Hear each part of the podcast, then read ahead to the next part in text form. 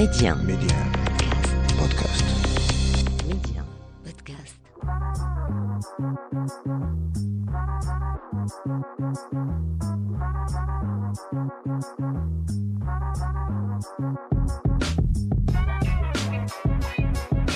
Et c'est parti pour l'Hebdo MC, votre rendez-vous hebdomadaire à travers lequel on parle média, tech et culture. Média Karima, l'Hebdo MC. Thank you. Cette semaine, un bon petit programme vous attend. Je reçois Anwar Sabri, directeur général d'Imperium, une entreprise pionnière du champ médiatique au Maroc, spécialiste des nouveaux médias et des technologies. Il est également président fondateur de l'association Les Impériales. La chronique, quant à elle, retracera le parcours professionnel d'un homme qui a su imposer son nom sur la scène médiatique africaine, mais aussi internationale. Portrait du journaliste kényan Solomon Dans cet épisode de l'Hebdo MC. Et enfin, avant de clore notre rendez-vous, un petit journal purement tech vous attend. J'ai retenu pour vous les infos phares qui ont marqué cette semaine sur la planète 2.0. Voilà pour le programme d'aujourd'hui que vous découvrez en avant-première sur notre plateforme podcast. En attendant et sans plus tarder, on reçoit Anwar Sabri, directeur général d'Imperium et président fondateur de l'association Les Impériales. Ensemble, on décrypte l'histoire de la publicité au Maroc, les obstacles qu'elle a pu rencontrer à travers les années, les enjeux de la digitalisation et l'arrivée d'Internet, sans oublier l'impact de la crise sanitaire sur le secteur publicitaire au Maroc. L'interview MC. Anwar Sabri, euh, bonjour. C'est un plaisir de vous recevoir dans l'Hebdo MC. Bonjour. Alors, avant d'aller un peu euh, plus loin dans notre échange, euh, pouvez-vous nous parler des impériales? Bah, les impériales, c'est une, euh, initiative euh, qui, qui a été lancée il y a plusieurs années. Euh, av- avant tout, c'était pour regrouper un peu les, les métiers de, de la com, de la, de la pub, euh, du marketing, du digital et au fait et tous les métiers connexes. Euh, il est clair que on a vu et de par euh, l'expérience, on voit ce milieu-là est un milieu plus ou moins, je ne dirais pas hétérogène, mais Mhm. un milieu où il y a énormément de métiers et de petits métiers qui sont au service de la marque. Donc, euh, on, a pensé à euh, regrouper euh, ces gens. Au début, ça a été seulement regroupé autour d'un événement qui, qui s'est tenu deux fois de suite. On a eu des awards, des ateliers, des échanges, des livres blancs et autres. Et puis par la suite, il y a 3-4 ans, en 2018 plutôt, euh, il était peut-être temps pour, euh, pour nous de regrouper, au fait de changer un peu le- la, la structure, euh, la forme des impériales et la rendre association regroupant et les associations professionnelles et les personnes qui font partie de ce milieu. Et justement, dans ce sens, à l'occasion de la quatrième édition des, des Impériales, le musée de la publicité a vu le jour, a été inauguré en présentiel, et puis en 2021, et à cause justement de la crise sanitaire, euh, l'association euh, Les Impériales a lancé euh, son édition euh, 2021 du musée des médias et de la publicité dans un format virtuel. Alors que pouvez-vous euh, nous dire sur ce musée et de son rôle justement euh, dans la préservation euh, du patrimoine, puisque le Maroc a plus de 100 ans d'histoire euh, publicitaire et médiatique à son actif?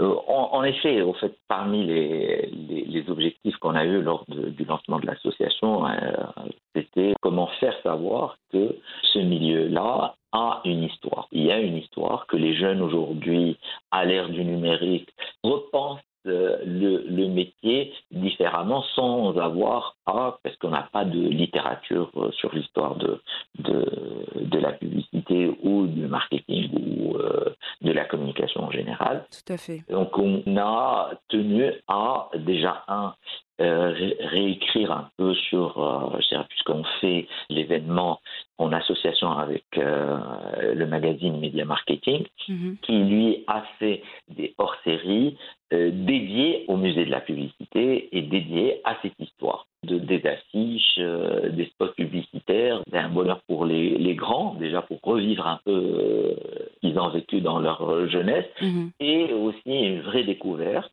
de la qualité que fournissait euh, ce marché. Et on a surtout reconté un peu l'histoire de, des médias et de la publicité, parce que ces deux, je dirais, les médias et la publicité sont, sont tellement liés que l'évolution de leur, de leur histoire est, est- est intimement euh, interdépendant, que ce soit au niveau de, de, de la technologie, au niveau des procédés de, euh, je dirais que ce soit d'impression, euh, montage de, de captation pour la, la télé, la radio aussi. Mhm. On a reconté ça aux jeunes et ce qui était impressionnant, c'est que l'afflux au musée a été une, une vraie expérience enrichissante de la demande qu'on a eue, mais malheureusement, on aurait aimé que le musée euh, vive encore. Maintenant, on attend que cette pandémie puisse nous permettre de, de revenir euh, au présentiel et remettre le, le musée euh, sous d'autres formats, parce que le musée, on l'a, on l'a mis, on a mis euh, la première année le musée de la publicité.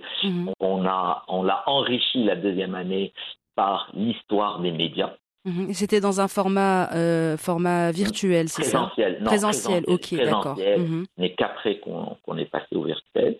Et que surtout surtout euh, on a compté l'histoire des hommes et des femmes qui ont fait ces métiers. Ils lui ont donné une valeur euh, in- in- intéressante et n'oublions pas euh, l'histoire des médias et, de la publicité à un moment ou à un autre est intimement lié aussi à notre culture. Bien sûr.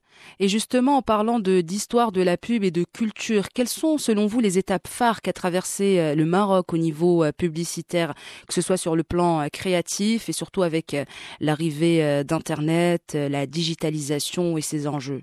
Alors, euh, je, je dirais il y a, il y a plusieurs étapes, euh, plusieurs étapes que je peux les, les brièvement Mhm, passer mhm. dessus. Euh, et, ben, la, la première étape, ça a été de la, la réclame. je dirais avant, avant, avant l'arrivée de la télévision, il y avait que de la presse écrite et quelques affiches non pas.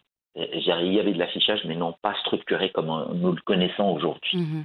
Donc euh, les deux médias qui fonctionnaient, euh, c'était euh, la, presse écrite et d'ailleurs on a des exemplaires inédits sur les supports presse et des journaux de l'époque. Après est arrivée la radio, donc le spot radio ne s'est pas développé rapidement, Mhm. même euh, avec la radio au Maroc, je parle bien du Maroc. Bien sûr. Euh, sur d'autres pays, euh, certes, la radio s'est développée. Et il faut dire que la publicité radiophonique a tardé à, à voir le jour. Avec l'arrivée de la télévision, je dirais, il y a une nouvelle ère. Et donc, euh, les premiers spots ont commencé à avoir. Et avec, moi, j'appelle les, les- On a vu les pionniers de la, de la publicité marocaine Mhm. où ils ont vraiment euh, lancé au fait l'esprit publicitaire marocain Mhm. essentiellement sur la télévision. C'était l'euphorie, euh, c'était euh, télévisuel. Après, je dirais, il y a la deuxième génération de pionniers qui sont arrivés euh, début des années 90. Je dirais, cette, génération est encore aux manettes de, de, de grandes, de grandes agences et de grands médias, parce que n'oubliez pas, l'informatisation avant Internet. Et L'informatisation a été un accélérateur et une vraie, un vrai changement dans les habitudes euh, de création et de pour la Mhm. presse. euh, ça a changé, euh, euh, la télévision, la radio. N'oublions pas aussi, euh, avec l'arrivée de Midi 1, et la publicité radiophonique a vraiment euh, a vu le jour au vrai sens du mot. Et donc, c'est le développement de, de la publicité radiophonique s'est fait avec l'arrivée de Midi 1. Mhm. Donc, euh, euh, dans les années 90, c'était un peu, l'appellerais la, la deuxième génération des pionniers. Aussi, et c'est surtout l'informatisation qui s'est faite en- dans les années 90, début des années 2000, et ben, Internet Mhm. est, est venu chambouler. Et c'est là, les, euh, j'appellerais la, la jeune génération est arrivée, j'irais euh, vers la mi. Euh, c'est clair que Internet était là dès la fin des années 90, mais bon, l'éclosion s'est faite dans les cinq premières années des années 2000. Et Exactement. donc ça, c'est une nouvelle encore génération qui a vu le jour, que ce soit sur les médias ou sur euh, la publicité. D'ailleurs, les médias ont complètement, ont été complètement chamboulés. Euh, Avec l'arrivée mhm. d'Internet. Et justement, on vient d'en parler, l'arrivée d'Internet euh, et la digitalisation, tout ce que cela a engendré, la naissance de nouveaux métiers comme celui de community manager, euh, qui en gros euh, s'assure que la marque ou la société pour laquelle il ou elle travaille ait une bonne réputation et puisse fidéliser un, un large public. Comment ce job est perçu au Maroc? Est-ce que, comme d'autres pays dans le monde, le community manager est un acteur majeur qui participent au succès euh, d'une marque ou d'une société Alors, pour, euh, pour être franc euh, avec vous, je, ne peux pas parler de community manager sans mhm. parler d'une centaine de métiers un peu moins connus qu'a ramené Internet et la digitalisation et les réseaux sociaux et, mhm. ces métiers-là, on ne les connaissait pas, c'est de nouveaux métiers qui voient le jour avec l'arrivée d'un nouveau player euh, dans, dans, un, dans un milieu ou, dans, dans, une, euh, dans une sphère, je dirais. C'est-à-dire, je, je, je, le community manager, certes, est, est, un volet, est, une, est un métier important aujourd'hui, dans, chez, que ce soit dans l'entreprise, dans l'agence mhm. de com ou dans l'agence digitale. Euh, soyons aussi, parlons aussi des agences qui ont vu le jour, mais c'est des agences spécialisées euh, digitales. Aujourd'hui, il y a autant. Avant, on parlait d'agences de com. Les, fin des années 90, on a vu naître les agences médias. Puis, par la suite, il y a eu les agences digitales. Au début, une agence digitale, comme dans la pub normale, ils ont commencé à travailler sur euh, toute la panoplie digitale. Mhm. Puis, avec l'arrivée des réseaux sociaux et avec la spécialisation dans chaque métier, il y a des agences digitales qui sont euh, dédiées au community management, donc qui font plutôt du contenu, d'autres qui font euh, que de l'achat d'espace, d'autres qui font que du AdSense, d'autres mhm. qui ne font que de, de l'analytics. Avec l'arrivée de TikTok, on a vu d'autres métiers qui sont arrivés euh, en, collaboration avec euh, les, gens de la musique. C'est-à-dire que chaque réseau social arrive avec, euh, avec de nouveaux métiers. il y a le traffic manager, il y a énormément de métiers que, que, que ce, que ce monde-là nous offre. C'est enrichissant, je trouve ça extraordinaire et, et de beaux challenges qui sont là pour, pour les agences classiques Mhm. comme pour les nouvelles agences. Et enfin, Noir Sabri, donc crise sanitaire oblige, comment, comment le secteur publicitaire a, a été impacté par le Covid-19 en termes d'investissement, par exemple? Le secteur publicitaire a été impacté, certes, je pense que c'est le premier, mais je, je pense, moi personnellement, je, je parlerai comment la crise sanitaire a impacté les médias mhm, mhm. Parce que c'est les médias qui ont été touchés et de par les médias, on, parle de, de, de, marques. Mhm. Les premiers touchés ont été les médias. Donc déjà, à la première des choses, quand il y a eu le confinement, ben, personne euh, personne n'était dehors. Donc euh, déjà, l'affichage a, a, perdu énormément. Par la suite, euh, l'interdiction du papier, donc euh, et le fait que les gens ne sortaient plus, donc il y avait plus de papier, il y avait que des versions électroniques gratuites, donc le business model de la presse écrite était impacté. Heureusement que cette presse écrite avait déjà commencé sa digitalisation. Ils ont switché vers le digital. Personnellement, une presse écrite euh, avec son business model, même si elle a un portail Internet, le business model n'est pas le même. Euh, les ressources ne sont pas les mêmes. On a toujours une problématique. Comment euh, reformuler mon business model dans, dans le contexte d'un changement d'habitude de mhm. consommation de mon média? La télévision a vu ses audiences augmenter. Mais ces chiffres ont baissé. C'est une problématique de marque parce que les marques ne pouvant plus vendre comme avant, certes, la consommation a baissé. Dès qu'on touche à la consommation, on touche en priorité au budget de communication que, qu'a cette marque. C'est un engrenage dans lequel on est rentré. On pensait que ça allait reprendre euh, dès que ça va s'ouvrir. Mhm. Ça n'a pas été le, cas. Pourquoi? Parce qu'on le veuille ou pas, c'est un marché dont les composantes sont tellement... Euh, cet engrenage est, lent à se remettre en marche. Personnellement, je, je trouve que, que cette crise euh, sanitaire est c'est avant tout une crise d'un métier, pub, les médias et, la com en général. Euh, on est en train de reprendre. moi, personnellement, cette rentrée, je, vois qu'il y a quelques prémices de, de reprise. Soyons honnêtes, la reprise ne sera là que dans, dans une année. Ça va prendre du temps, mais voilà, du moment que la machine est lancée, tout va bien se passer dans le futur proche, on l'espère. à condition qu'on change nos business models, parce que la mhm. Cette crise sanitaire est venue changer notre consommation des médias. La consommation des médias a complètement, il faut qu'on la repense, il faut qu'on la suive et qu'on s'adapte à aux consommateurs comment ils nous consomment. Mhm. Donc euh, les médias sont consommés différemment et bien la publicité dans ces médias doit être doit être euh, complètement repensée. Bien sûr, l'un ne va pas l'un ne va pas sans l'autre. voilà. Merci beaucoup Anwar Sabri d'avoir euh, répondu à mon invitation. C'était vraiment un plaisir de vous recevoir dans l'Hebdo MC. Merci à vous et à très bientôt. L'Hebdo MC continue, restez avec nous dans un tout petit moment. C'est le journal de l'Hebdo MC qui prendra place. Un journal à travers lequel je vous donne cette semaine quelques infos high-tech. Sinon, on n'oublie pas notre chronique du jour. Et cette semaine, ça sera un portrait, portrait d'un journaliste, un journaliste kényan, un journaliste très talentueux et qui a su imposer son nom sur la scène médiatique africaine et internationale. La chronique MC. Je vous propose donc comme convenu un portrait d'un homme qui a su euh, gravir les échelons avec 20 ans de carrière à son actif en tant que journaliste et directeur des médias. Portrait de Solomon Mugera, l'infatigable journaliste kényan ou la réincarnation de l'African Dream.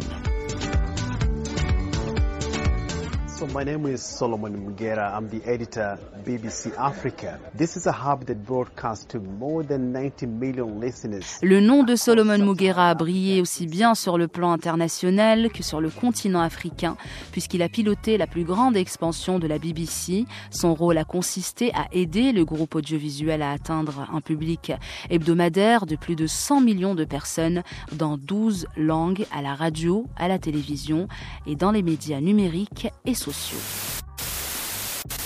Mugera a également euh, géré une équipe de plus de 600 employés au Royaume-Uni et en Afrique, plusieurs cordes à son arc, plusieurs casquettes sur la tête. Il possède une vaste expérience dans la gestion des opérations multimédia et de solides performances en matière de leadership éditorial, de communication et de gestion euh, budgétaire. Tout a commencé en 2010, année où Mugera a rejoint la BBC a travaillé avec divers services du groupe, que ce soit en tant que chef du service Swahili euh, de la BBC ou quand il devient le premier Africain à diriger la région Afrique de la BBC World Service. Et comme un succès n'arrive jamais seul, Solomon Mugera vient récemment d'être promu au poste de directeur de la communication et des relations extérieures du groupe de la Banque africaine de développement. Avec ce nouveau poste, Mugera contribuera à renforcer le soutien financier et politique du groupe de la Banque africaine de développement et à consolider euh, le rôle du groupe en tant que leader mondial des savoirs novateurs sur les défis de développement les plus pressants euh, de l'Afrique. Parmi ses missions euh, figure aussi la gestion de la communication institutionnelle et les relations extérieures, y compris les médias, la société civile, les fondations, le secteur privé, les pays africains et les organisations internationales. Il sera également responsable responsable de la communication interne et des interactions avec le personnel du groupe de la banque.